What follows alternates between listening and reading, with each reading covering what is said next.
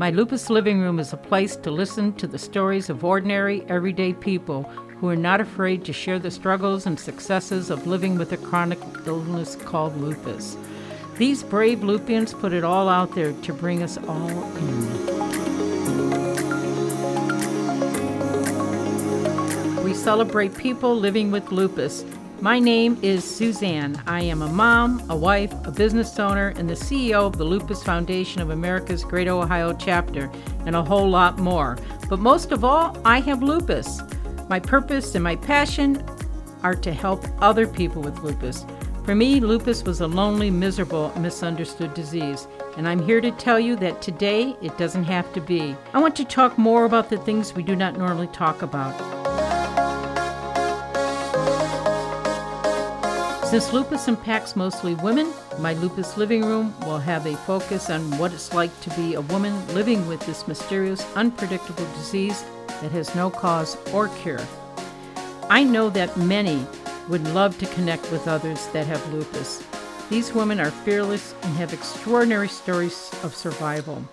I'm excited to welcome my not so famous guests and with their inspiring stories that offer hope and inspiration to fellow Lupians.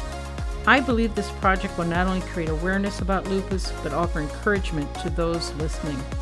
Remember, there is no I in the word lupus, but there is the word us. The Lupus Foundation of America, Great Ohio chapter, is here for you. For your chance to share your story and visit with me, you can reach out to me at Suzanne at Lupus Greater Ohio or call 1 888 No Lupus. So for now, sit back, relax, and enjoy.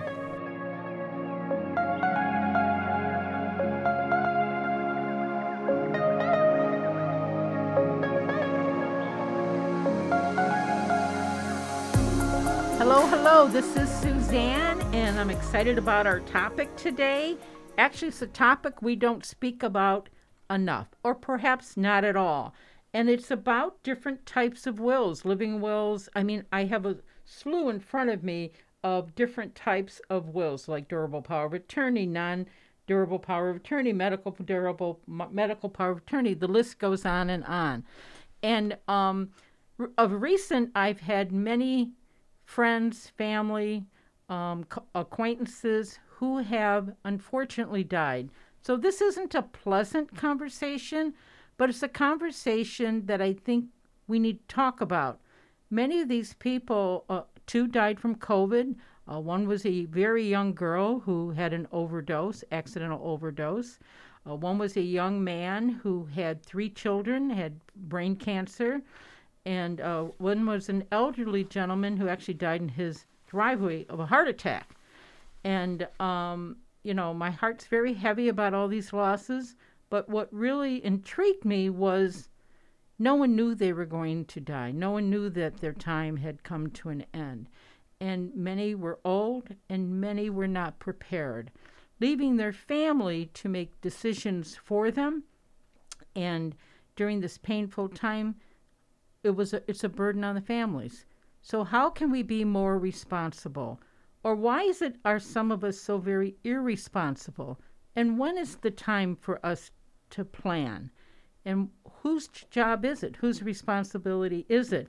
So I have tons of questions, and I know it's an unpleasant conversation, but in today's world with COVID going on and so many overdoses, young, old, uh, professional, unprofessional. We're living in unprecedented times, and death isn't plenty isn't pleasant for anyone, no matter what your income in, what your culture is, or what your age.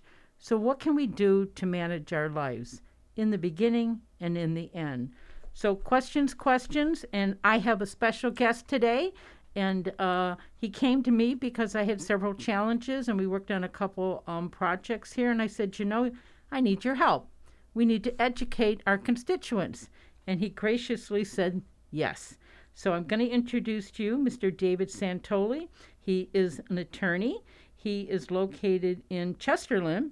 He's been practicing law for over 30 years. That's correct. Over 30 years. And um, maybe he can help us decipher this and teach us how to um, better navigate our life in the beginning and in the end.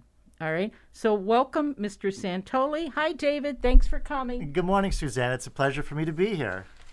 Great. So, thank you again for the invitation. It's a it's a pleasure, and this topic is is most timely, and it's one I'm very happy to share my knowledge with you about. Great. So you see all these things here.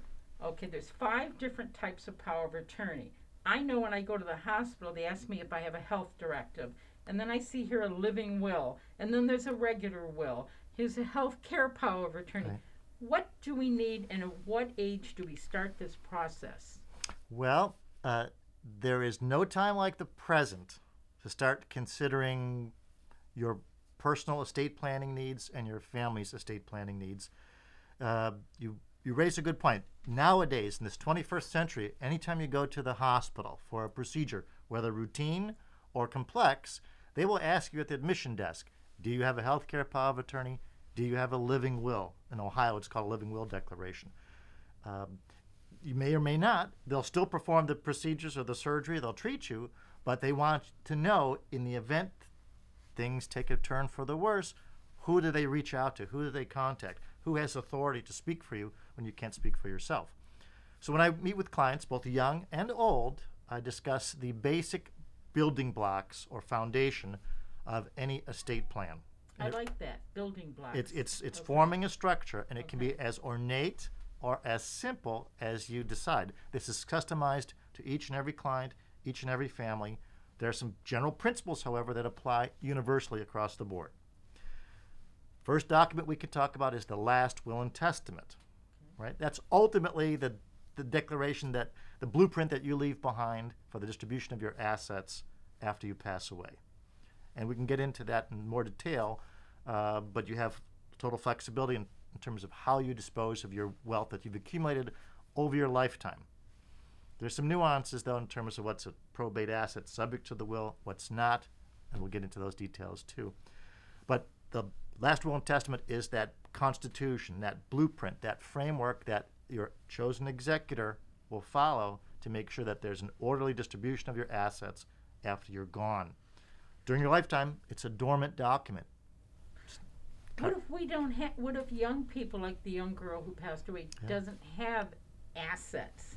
Do you still need a will? I always recommend a will because, as you pointed out early on, you just never know when your number will be called. And it could be tomorrow, it could be in 10 years, it could be in you know, 50 years, hopefully. Uh, so the will is designed to be uh, a document that evolves with you as your life changes. But there are things that, that the will provides that um, don't necessarily require a specific asset that has to be distributed. Uh, the unusual circumstance, for example, uh, you're the victim of a medical malpractice claim or a car accident, a drunk driver kills you, and now your estate has a wrongful death claim against the, the responsible party. Sure. The representative of your estate, if you have a will, it is your chosen executor, who then can bring a lawful a lawsuit or legal action against the responsible party on behalf of your estate and your next of kin. So you have a personal representative there that will then take charge of the situation, respond to the probate court, manage the litigation, collect the uh, damage award that can be recovered, and then make the distribution according to the plan that you set forth in your will. So you may, hopefully you'll never, in, you know, your family will never encounter that tragedy, but, we don't know. you don't know. We don't know. So I have to share with you. I mean, it's no secret that my family's had multiple terrible tragedies. Um, two which did involve overdose. I lost two two nephews, young nephews, to drug overdose. Okay, and I've had time to fight that fight. I would fight that fight too, but there's only so much time I have. But he had a young child, so. Does will speak if you don't have assets? Does it still speak to the children? Absolutely. So in in a in a will, you can if you have assets, you can provide for the preservation of those assets, placement into a trust, management of the investments, distribution as the children mature, get older. But you can also nominate guardians to then take care of your children, your heirs, if they're still minors, until they can become adults and manage their own lives. So you can nominate a guardian. So if you have a young family, husband and wife, with a young child, uh, something happens to the one parent, naturally the surviving parent is going to raise the child. Heaven forbid something should happen to both parents, That happened to us. and they have a small child that survives them. In the parents' wills, they can nominate a guardian, and that is given great deference by our probate courts. Person handpicked by a parent to be the responsible party for raising their children is given great deference. It's not the final say because the courts still have to do what's in the children's best interests. But if you've been entrusted, if, if the parent has expressed that vote of confidence in you to nominate you, it goes a long way in the process. Good to know. Uh, but back to you know, if a single individual without yet accumulating wealth, it's not crucial that they have a last will and testament. It's nice, it's part of the plan.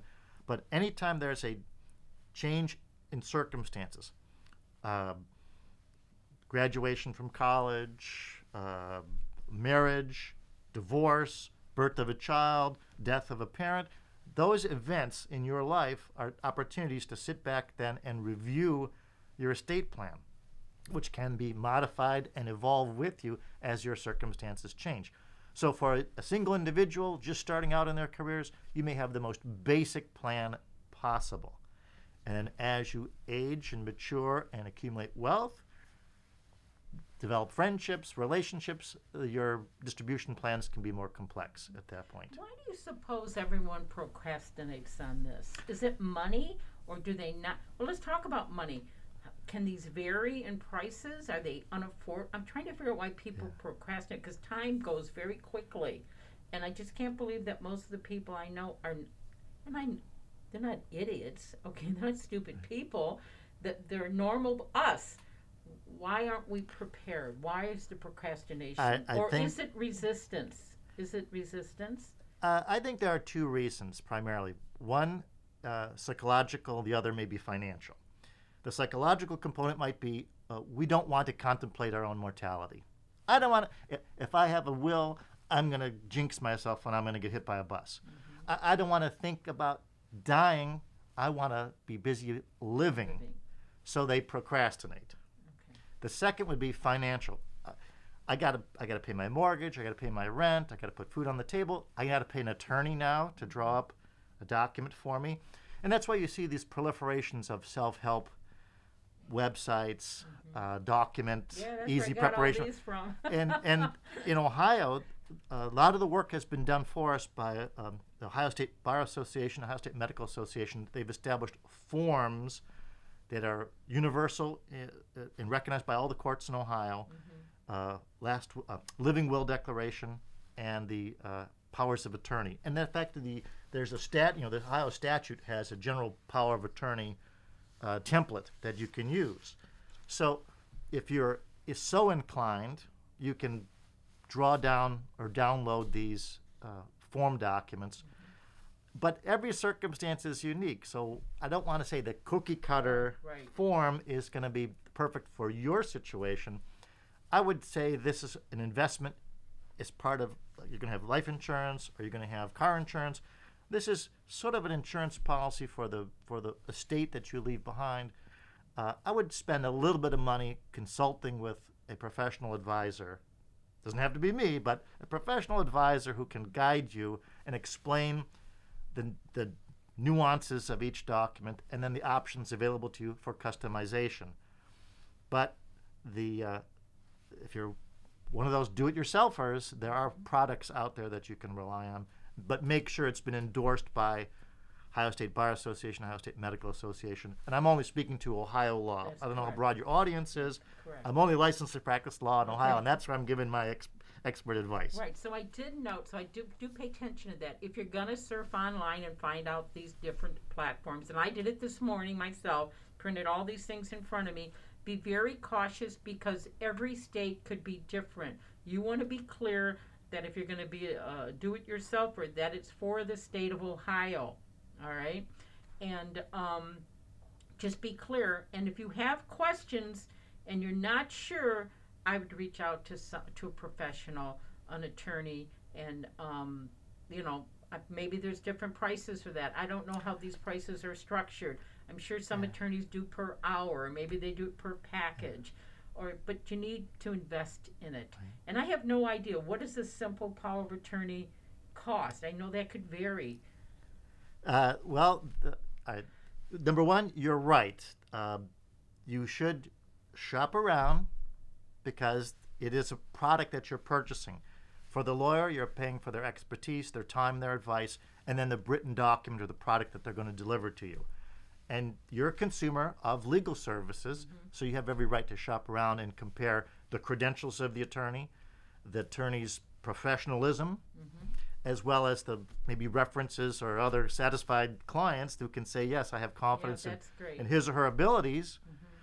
Trust them. Right. Right. Get, a reference from someone you know, perhaps but you'll feel more comfortable with it. The word of mouth, ref, Yeah. that, I mean, that's exclusively how I well, uh, develop new you know, business. I, I wear another hat on my head. I own a real estate company with my family, and everything you said is is the same thing. Everybody wants to do it for sale by owner, but look, you don't get the expertise of the 30 years that I've had in the business because every deal could have a bump, right. and I have the skill to help you. Right. Okay. So And, and, and in terms of attorney services, uh, some will charge by the hour, okay. uh, some will charge per product delivered. In my practice, my unique practice, for a basic estate plan, I charge a flat fee, regardless of how much time or how many iterations of a document that we go through, because I want my client to be satisfied with the work product. And then, and I think this, might, this is probably true for many attorneys, uh, you establish a relationship with the client through this establishing uh, the, the preparation of a basic estate plan in the hopes that perhaps more business will come your Family. way Where's the rest of the family? rest of the family Become a or family attorney right now. or you're going to sell a, a business or you're going to sell a house or something else comes up and you've established that relationship this may be what gets you in the door so you want to do a good job in preparing a simple uh, but comprehensive uh, un, uh, effective estate plan really effectiveness for a client So I like how you said building blocks, okay? So the first one would probably be a simple will, no matter what age you are. Right. And that's the safety net to catch anything that you haven't otherwise planned for. Uh, in your real estate practice, you know that a, a house can be for a joint and survivorship That's form of ownership. That's right, transfer on death. deed, Transfer on death designation, that- those are planning tools to avoid the probate process Mm-hmm. So that the assets will pass according to that designated there's a survivor. tax advantage to that. Yeah. Huge. But the will catches everything else that hasn't been planned for in advance. It's the safety net so that. Uh, so the other question I have is, um, you know, we're at the Lupus Foundation here, and we live with chronic illnesses. And unfortunately, and I always use myself as a t- as an example because I'm sitting here and, and I've lived it. Um, very young in my life, um, they told me I would die from lupus and it would be soon. Okay, well, uh, thankfully the Lord had other plans and I'm still here. But what about I wanted to make my wishes perfectly clear about, you know, do I want to be cremated? Do I want to have a funeral? Do I want to be on life support? Can we talk about Mm. Ab- that? Which one of these documents absolutely. speak to that? Uh, uh, we would then first focus on the Living Will Declaration in Ohio, which is an advanced directive regarding life sustaining treatment, which is applicable in two unique situations in Ohio. Terminal illness, where there is no possibility of a cure, uh, that uh, medical science has just found ways to continue your living but can't revert but can't reverse the illness and death would be imminent meaning in a it's going to happen in a relatively short period of Okay. time without intervening measures. Modern day you think of a ventilator somebody being put on a ventilator to, to breathe for them uh, without it they're going to pass on. So you can say in your living will declaration if i'm in a terminal condition where not just one physician but two have con- can reviewed my records and determined that within a reasonable degree of medical certainty, death is likely to occur in a relatively short period of time, but for these intervening measures. The d- disease is going to run its course and it can't be reversed, it can't be cured. You can say in that situation, don't sustain me through artificial means. Withdraw this, this artificial technology that's keeping me alive and let nature take its course. Second situation, we call it the uh, uh, permanent unconscious state, a permanent coma. Sometimes you hear it referred to as a persistent vegetative state. Most often, there's a traumatic brain injury. Your body is an organism now that can be sustained, but you're no longer the individual that you once were. You don't respond to any stimulus. You're not aware of yourself or your surroundings. There's really no brain activity. Right. But the body as an organism can be kept alive through artificial means, artificial food, Right. uh, water, hydration, water, through in, uh, intravenous means. In that situation, you can say in advance, if I'm ever in that permanent unconscious state, don't use artificial means to sustain me. Just let me die naturally. Preserve, you know, my dignity, and don't attempt uh, to keep me alive against my will. Uh, what you do by, by filling out this declaration in, in Ohio, again, it's these two situations. It's not saying if I'm sick, euthanize me. It's not authorizing an accelerated death. Ohio doctors will not do that. And if you're in pain, you're always going to get pain medication. Comfort care will always be provided. If you are hungry and you're thirsty and you can express that, you're always going to get fed and you're going to get fluids. It's really end of life, end stage decision making when you can no longer communicate. This takes the burden off of your family, Family, so the surviving hard. family members who Yeah. love you Yeah. and want to keep you alive at all costs. But you can say to them, There's no guilt. I've made this decision while I'm competent. I've discussed this with my physician, my attorney. This is my declaration. I'm at peace with this. Mm-hmm. You, my family, should respect these wishes and don't fight amongst yourselves Yeah. and don't blame the physicians. They're Right. following my instructions. Now, conversely, I've done this for clients. Many people are people of faith, whether in a higher power or in the advances of modern science. They say, Keep me alive. Don't disconnect the tubes Yeah. because I think there's going to be a breakthrough or something will happen. We can state that in advance as well. So it's the two sides of the coin. No artificial sustenance, let nature take its course, or preserve my life as long as possible. That's again a personal choice. Yeah. Those are two sides to the advanced declaration. Yeah, you know, I have to share with you again because the experience in my life is it happened to us twice in my family. I had a nine-year-old nephew who was hit by a pickup truck in front of the house. Okay, and his brain was severed, the stem of his Ouch. brain, and of course you can imagine how hysterical everyone is. Um, and you know, he's on a ventilator. How long can we do this for? And you know, it was like like two or four days before they decided to um, cease the ventilation. And then decisions came up about organ donation. Well, you know, one never had had a conversation. He was a child, so you know, and the trauma is so horrifying. And then we had another niece, and she was a little bit older, and same family. And we learned from that experience that maybe we should don't. Maybe she would want, mm-hmm. you know, she was in college. So these are terrible things that a family has to decide on at any age.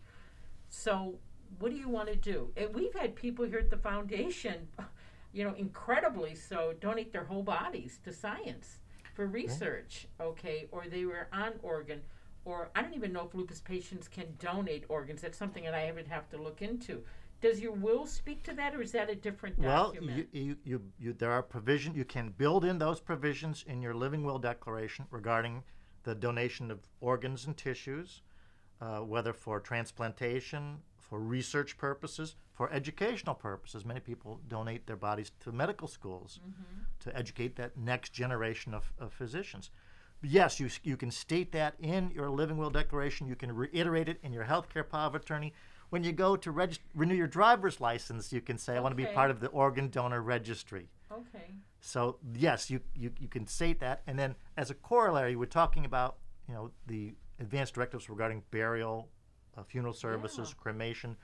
Uh, you, you can put that in a will, last will and testament, but sometimes the last will and testament doesn't get probated until weeks or months after you pass on. You can, I always say to my client, we can talk about this. Let's do a separate declaration Okay. regarding the disposition of your worldly remains. Do you want to be cremated? Do you want to have a you know, funeral service, depending on a religious uh, belief that you pr- profess? Do you want to have a civil uh, service, memorial service afterwards? I'll craft that declaration to suit your particular wishes.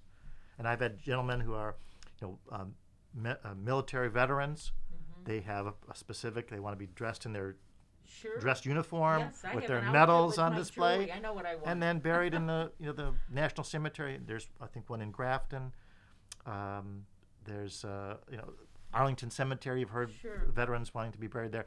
You, we, we can set that out in a specific declaration.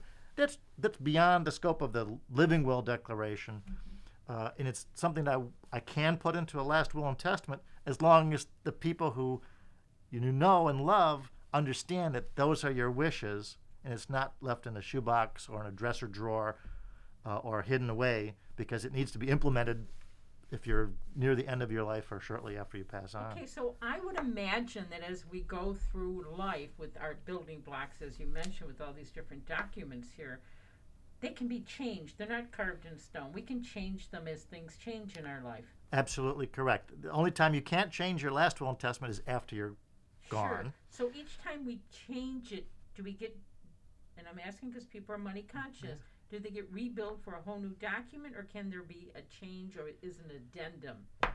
Well, yeah, um, again, every law practice is different. Okay. And, you know, as Abe Lincoln said, a lawyer's stock and trade is his time and advice. Okay. So I would imagine that if you go to an attorney several years after the first foundation was was laid, you'll probably be charged again for those services, and it would be it's it's a simplified method nowadays with word processing software that the original template has already been created, so it's much more efficient and takes less time to adapt that document to the new circumstances. So I would expect you to be charged, but maybe less than initially uh, for the Okay. preparation of documents from day so, one. So coming along with the pen and pencil and scratching it out and initialing it isn't going to work. I, people have done that. They've told me they've done that. I said, I don't know. uh, it, it can work, but it has to be the, the, the key is to have it attested to properly. So, under Ohio law, any type of testamentary disposition needs to be signed by the principal, the testator, the person who makes the will, and witnessed by two adult individuals. Does it have to be notarized? The last will and testament does not need to be notarized. Okay. Now, if we get into the living will declaration, uh, if you change that, the, the it's an either or proposition. You can have your signature either witnessed by two other adult individuals not related to you by blood, marriage, adoption. They're not serving as the administrator of a nursing home and where you're living. Okay. They, they have no reason to profit or gain from any of the decisions that you make. So you can have two disinterested adult witnesses or a notary attest to your signature on a living will declaration, and same with the healthcare power of attorney and financial power of attorney, which are the other two building blocks. So if you change something by hand, then that change has to be attested to or, or Okay. witnessed or notarized. Okay. You So just it- can't come over here and play attorney and think you got it. Uh, once documents are, are, are modified, uh, they may be considered Question. spoiled. okay. They could be called into question. There could be a contest. So, uh, court probate courts don't like to see documents marked up by hand with scrib- scribbles and scratches, and it can be done if all the I other would imagine formalities are observed. It observed. could be questioned. to Right, me. it could be questioned, and who needs to have a contest or a Oh. question? Really? Um, let's. I want to re- catch uh, uh, catch up with though this foundation. Last will and testament number one. Living will declaration number two. That's the advanced directive for life sustaining treatment. Number three, broader in scope than the living will declaration. It's the healthcare power of attorney. In Ohio, you can state in advance, I have an agent who's authorized to access my medical information, consult with my healthcare providers, and then make decisions whenever I'm incapacitated. And that incapacity could be brought about by an injury or an illness, uh, advanced age, the mere effects of anesthesia or medication. If you are not competent or capable of making an informed, intelligent decision on a medical issue, for whatever reason, your named agent can step up to the plate and say, I understand what Suzanne or David wants. We've had the conversation.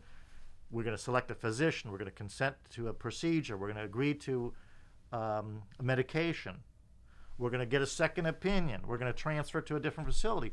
That's a very broad delegation of authority to your healthcare uh, agent, the person who has that uh, power of attorney to make a medical decision. So any decision you could make while competent and capable of understanding now. your agent can make when you're incapacitated. So And it, can you pick more? Can you pick a backup? I mean, is there Plan A agent, and Plan B? What if something happens to the well, that's a good question. Yes, you really should think of successors and alternates because you can't force somebody to be an agent if they don't want to do it, or you don't know what their circumstances would be, what their health situation would be like. So, yes, I always advise a client to think about an alternate or two. Yeah, because even in today's time, number A with COVID could pass suddenly, unexpectedly, and then what do you do? You start all over. I would want to have a backup plan. It's nice to have a plan B in case the first plan, and sometimes a plan C too. So, yes, you can pick alternates, and they could go in order of priority. Okay. right? Uh, who would then be granted that authority to make medical decisions for you. That's what the healthcare power of attorney does. So you go into the, you know, going to have a procedure, hip replacement. At the admission desk, Do you have the living will, mm-hmm. just in case things Go wrong. go wrong. We know what your advance directive is with respect to life-sustaining treatment. Do you have a healthcare power of attorney? Because if you're under anesthesia and they need to make a decision, they're going to consult that agent. Mm-hmm. Right? And then when you regain consciousness and you're recovering, agent's authority goes into the background. You then resume your primary responsibility for managing your own healthcare decisions. And we call them durable powers of attorney because they are not they don't lapse because of your incapacity. So if we did something now, you know, 57 year old individual, they create a healthcare power of attorney, durable in nature. 20 years from now, that individual may have Alzheimer's disease, mm-hmm. dementia. That healthcare power of attorney continues in force, and that agent can then step up and say, I'm David's agent. He's entrusted me with his medical decisions. We were young and vibrant, you know, 20 years ago, but now David needs Sure. help. So that's when the agent's authority uh, so can do they have expiration dates on them, or, or they're, or they're good until we change them? A durable power of attorney, by its very nature, does not have an expiration date. Okay, Uh, when you die, the powers of attorney expire with you. with you. They don't. So that's why you have a will designated an executor to then manage your estate after you're gone. But the healthcare power of attorney expires with your death. It can be revoked by you at any time. Mm-hmm. I can Again, change not- my I can change my mind. Uh, you can change your mind. So it's Okay. living will too. They're not carved in stone, as you aptly noted earlier. Okay. They can be modified. And then this we touched on briefly. This financial power of attorney. That's the fourth cornerstone Okay. of this of uh, this estate plan, and that's you know while the medical issues are complex enough, now you got financial issues to deal with. Collecting money that's owed to you, paying the bills, covering your mortgage, your insurance, you know, balancing your checkbook. Sometimes, if you're incapacitated, again, whether an illness, advanced age, an injury, you got an agent who can access your checking account, who can make sure the, the bills are paid properly. You don't run afoul of your landlord or your mortgage company or your mm-hmm. car insurance doesn't lapse. So you've designated an agent to handle that type of financial transaction, manage that business. And it, it doesn't have to necessarily require your incapacity. Let's say I'm going to go on an extended trip. I'm going out of town. While I'm away, Suzanne, I'm going to make you my agent under this power of attorney. Make sure my the lights stay on in my house, my mm-hmm. gas doesn't cut off. Pay my bills. I'll see you in two months' time. So you can designate an agent at any time for any Anytime, reason. For any reason. But for estate planning purposes, it's really if I'm incapacitated, if I'm not able to manage these affairs, I got somebody I can count on, my right hand. you know, I tell you, this happened to me too. I, I you know, I, I feel like um, I've been on this roller coaster journey in life, but it happened. My brother-in-law, who was in real estate, um, suddenly got a um, huge brain tumor, and um, he was incapacitated immediately. I didn't know he had like 15 rental properties. I didn't know, and his wife was so hysterical taking care of him. Nobody paid the rent for months or the utilities. They took advantage of a very horrible situation. And after his passing, because he died suddenly, uh, we had a, I was scrambling to help. Be- Right. He didn't have an agent. Yeah. Okay, so these things, ha- I'm a real person, and these things happen to real people all the time. This is all. All the this is advanced planning. Now it doesn't have to be that complex, but what requires you to do is really think about your situation. And if you if you do designate an agent, somebody who is the attorney in fact, don't keep it secret from them. Mm-hmm. If, if Suzanne, if you're thinking about making David your attorney in fact, have a conversation, whether it's for a medical issue. You know, this is my personal philosophy on medical treatment, transplantation, uh, transfusions, medications, um, experimental treatments, even facilities. I like Cleveland Clinic versus I like University of touchy have a- topics, but- all of them. but have a conversation. topics. So you have to agree on it. Right. You, have to have an understanding. and and then the same with your financial issues too. Um, your agent should know where you do your banking, Yeah. and maybe you make that introduction to the bank manager or to the, you know, the branch, Mm-hmm. so that there isn't all of a sudden some stranger walking in yeah. and introducing themselves. Well, I'm Suzanne's here, attorney. In fact, I want Right. access to her bank account.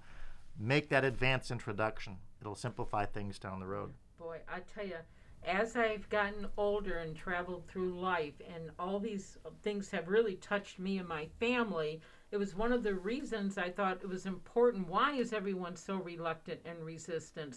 So let's take some responsibility about this, okay? And I wish we had more time, and I wish we can dig deeper. But at least we've touched some very important um, things here, and I love the the the idea of the building blocks to get it all done. Um, so we know we can change it. Oh, the biggest thing I wanted to ask is, my goodness, where do we keep it? Where do we keep it? Yeah. And and how does anybody know we have it? Yeah, excellent question. So uh, I say don't lock things away in a safe deposit box that no one else can get access to, if, if not for weeks or months after you're gone. So if you've got a place where you keep your important papers, like your deed to your house, or a life insurance policy, or a birth certificate, or a passport, I would keep these documents with those other documents. Uh, in Cuyahoga County, where we're speaking to you now, you can deposit, you can deposit your last will and testament with the probate court for safekeeping. And it can be retrieved at any time, you can authorize an agent to go and retrieve your will. It's safe. But Uh, who knows it's there? well, then you get a you get a slip, and then that slip is with your other important papers. Uh, I, as an attorney, don't want to preserve the original documents from my clients. Something could happen to me. I could move away. I could retire. I'll keep a copy. I'll have electronic Can format we make in my copies computer. Uh, and give them to family members? You can. okay. The last will and testament, the original document needs to be presented to the probate court. Photocopy, for all intents and purposes, won't work. Living will declaration, you'll have the original document, but by all means, you make copies of that and give one to your you know, primary care physician in advance or other physicians that you treat with, saying, put this in my chart. You've got my immunization record. Now here's a copy of my living will. Oh, here's a copy of my healthcare power of attorney. In advance, you give that to them. The agents that you name into the healthcare power of attorney or the financial power of attorney, they can have a copy too. You have an insurance agent, you have a banker, you have an investment advisor. Oh, here's a copy of my financial mm-hmm. power of attorney that I just created. I've got the original in my records, but here's a copy. I'm in, making this introduction now. Put it with my file. Um, the living will declaration, the healthcare Power of attorney, financial Power of attorney, I don't consider them secret documents. Okay. Uh, in the declaration, the living will declaration, you might identify two contacts or points of reference for the healthcare providers to notify in the event that your life is going to end in a short period of time. But those people that you identify as contacts have no authority to countermand your instructions or revise your declaration. But what they'll do is they'll call the rest of the family. They can come and pay their respects to you. They can call your funeral director. They can find out where the other papers are to get things in order. Um, but I would have a conversation with my healthcare agent. I would have a conversation with my financial agent. The people I've identified as contacts or my loved ones in my living will declaration, I would have a conversation with them so there's really no ambiguity, there's no disagreement, there's no room for misunderstanding.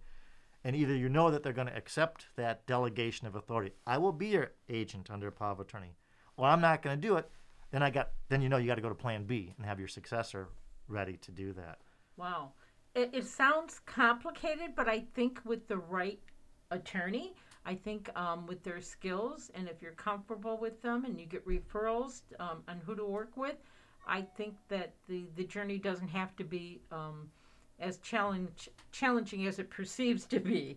Uh, and David, you do an eloquent job at um, uh, spelling this all out for us with, with some very heavy vocabulary, um, which I'm hoping everyone understands. Um, but I do want to make it clear we're running out of time, so I just want to make um, this clear as we do with every topic that we have. It is not the intention of the Lupus Foundation of America's Greater Ohio chapter to tell you what to do or to steer business or recommend any product or services. It is educational, okay? And hopefully it will stimulate a conversation.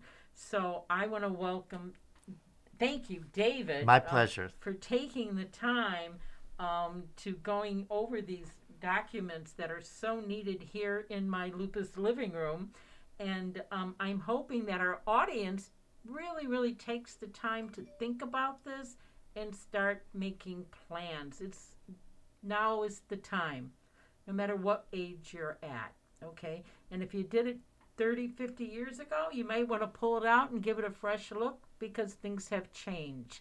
And as always, um, you know, you can refer back if you need references. Um, ask your family, ask your friends. Uh, I think there's also a free legal site in Cleveland somewhere. Well, I, I'm a member of the Cleveland Metropolitan Bar Association. okay, So they have absolutely a lawyer referral service. okay, Um, they're the they're the the go-to uh, organization in the Cleveland metropolitan area, but every county has a bar. So in Geauga County, where my practice is located, although I cover all of northern Ohio, there's a Geauga County Bar Association. You can always reach out to them, and they'll have a list of members and practice areas and people that they can refer you to. okay, great.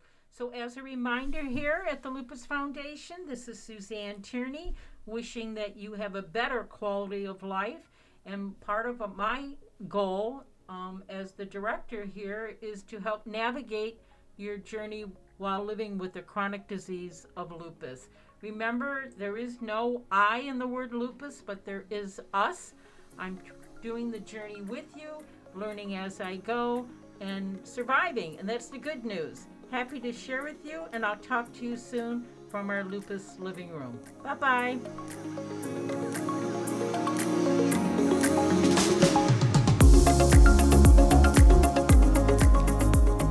Remember, there is no I in lupus, but there is an us. Until next time, this has been my Lupus Living Room with the Lupus Foundation of America's Great Ohio Chapter.